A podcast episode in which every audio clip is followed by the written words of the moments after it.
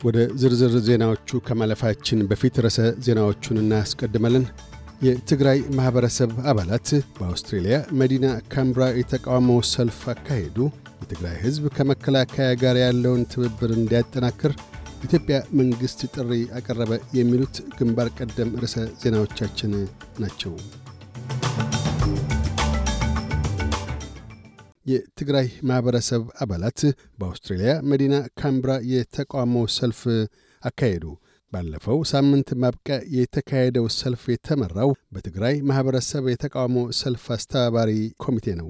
የተቃውሞ ሰልፉን ዓላማና በማኅበረሰብ አባላቱ ዘንድ የተነሱ ጥያቄዎች ምን እንደነበሩ ወጣት ቤተልሔም እያሱ በኒው ሳውዝ ዌልስ የትግራይ ወጣቶች ማኅበር አባል ለኤስቢኤስ አማርኛ ክፍል እንዲህ ገልጣለች። እናመሰግናለሁ ካሳሁን። ሰልፉ ዋና ዓላማው በትግራይ ሕዝብ ላይ እየተደረገ ያለው በኢትዮጵያ መንግስትና በኤርትራ መንግስት እንዲሁም በሌላ ተሳታፊ ኃይሎች ተደርጎ ትግራይ ህዝብ ላይ እየተደረገ ያለው የዘር ማጥፋት እሱን ለመቃወም ነበር የወጣ ነው። ያው specific የሆኑ ለአውስትራሊያ መንግስት እንዲሁም አሜሪካን ዩናይትድ ስቴትስ መንግስትና ለእነዚህ ጥያቄዎች ይዘን ቀርበን ነበረ። ለዩናይትድ አረብ ኤምሬትስ እና Turkish Government ደግሞ የጦር መሳሪያ በማቅረብ የኢትዮጵያን መንግስት እየደገፉ ስለሆነ ለእነሱም ተቃውሞ ይዘን ነበር የወጣ ነው። ተቃውሞአችሁ አውስትሬሊያ ፓርላማ ደረሳችሁ የጥያቄዎቻችሁን ያስረከባችሁት ተወካይ ነበር በወቅቱ። ከዛስ ምላሽ አግኝታችኋል? እሱን የሚያደርጉ አሉ አባላት። እንግዲህ ደብዳቤ ተልኳል ወደ parliament። አሁንም petition እየተፈረመ ነው። ወደ Australian Parliament ፊርማ እየተሰባሰበ ነው። ስለዚህ አዎ ጥያቄ ገብቷል፣ ደብዳቤም ገብቷል ወደ ፓርላማው ወደ Australian Government Parliament። በኢትዮጵያ መንግስትና በህወሓት በኩል የሰላም ንግግር በደቡብ አፍሪካ በአፍሪካ ህብረት መሪነት እየተካሄደ ይገኛል። ማክሰኞ ጀምሮ እሁድ ያበቃል ቢባልም አሁንም ድረስ ቀጥሎ ነው ያለው። ከዛ የሰላም ንግግር ምን አይነት ውጤት ቢገኝ መልካም ነው የሚል አተያያል።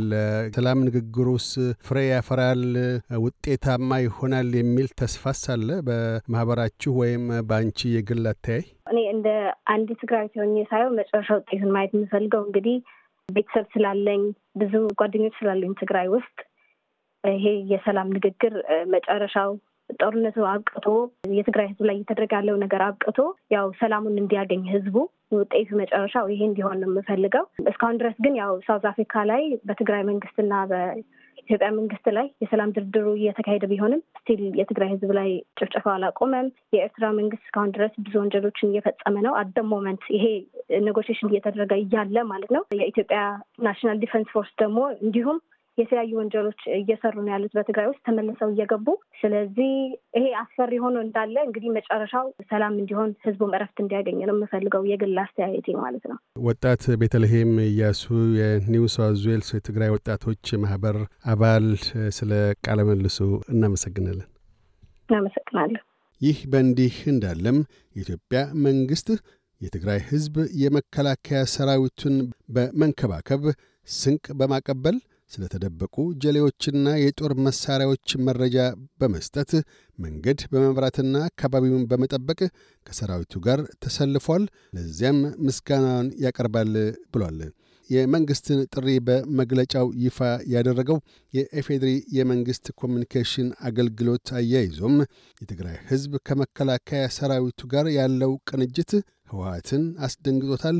በዚህም የተነሳ ምስለኔዎች ሊያስተዳድሩህ እየመጡ ነው የሚል ውዥንብር እየነዛ ነው።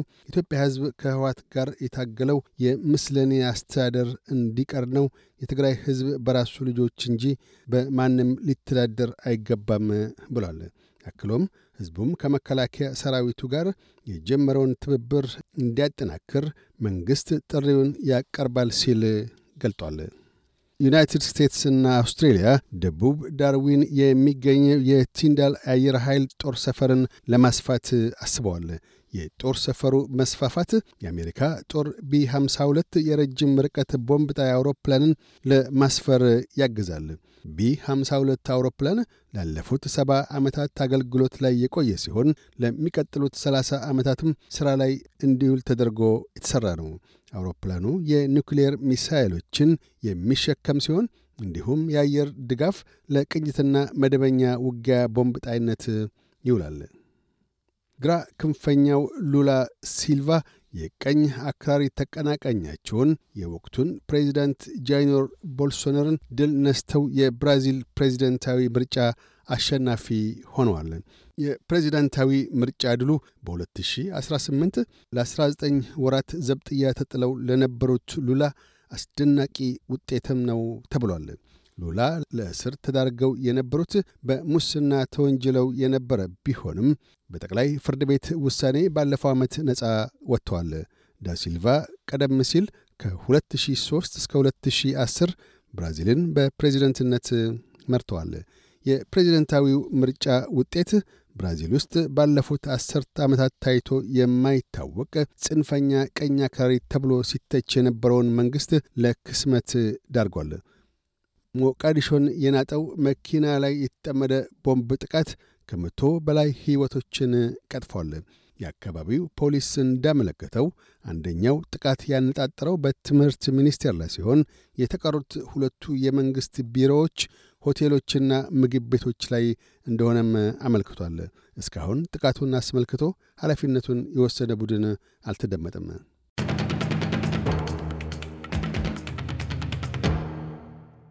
በዚሁ ወደ ውጭ ምንዛሪ ተመን ስናመራ አንድ የአውስትራሊያ ዶላር 64 ዩሮ ሳንቲም ይመነዘራል። አንድ የአውስትራሊያ ዶላር 64 የአሜሪካ ሳንቲም ይሸረፋል። አንድ የአውስትራሊያ ዶላር 34 ኢትዮጵያ ብር ይዘረዘራል።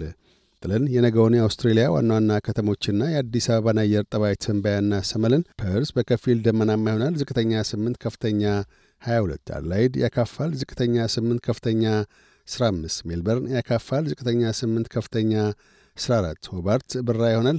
ዝቅተኛ 8 ከፍተኛ 14 ካምብራ ያካፋል። ዝቅተኛ 7 ከፍተኛ 12 ሲድኒ ካፊያ ያበራል። ዝቅተኛ 18 ከፍተኛ 24 ብሬስበን ያካፋል። ዝቅተኛ 21 ከፍተኛ 25 ዳርዊን በከፊል ደመናማ ይሆናል። ዝቅተኛ 27 ከፍተኛ 35 አዲስ አበባ ፀሐያማ ይሆናል። ዝቅተኛ 10 ከፍተኛ 24 ዜናውን ከማጠቃላችን በፊት ርዕሰ ዜናዎችን ደግመን እናሰማለን። የትግራይ ማኅበረሰብ አባላት በአውስትሬልያ መዲና ካምብራ የተቃውሞ ሰልፍ አካሄዱ። የትግራይ ሕዝብ ከመከላከያ ጋር ያለውን ትብብር እንዲያጠናክር የኢትዮጵያ መንግሥት ጥሪ አቀረበ። የሚሉት ግንባር ቀደም ርዕሰ ዜናዎቻችን ነበሩ። እያደመጡ የነበረው የኤስቢኤስ አማርኛ ፕሮግራምን ነበር። የፕሮግራሙን ቀጥታ ስርጭት ሰኞና አርብ ምሽቶች ያድምጡ። እንዲሁም ድረገጻችንን በመጎብኘት on demand እና በኤስቢኤስ mobile app ማድመጥ ይችላሉ። ድረገጻችንን SBS dot com dot au Amharic ን ይጎብኙ።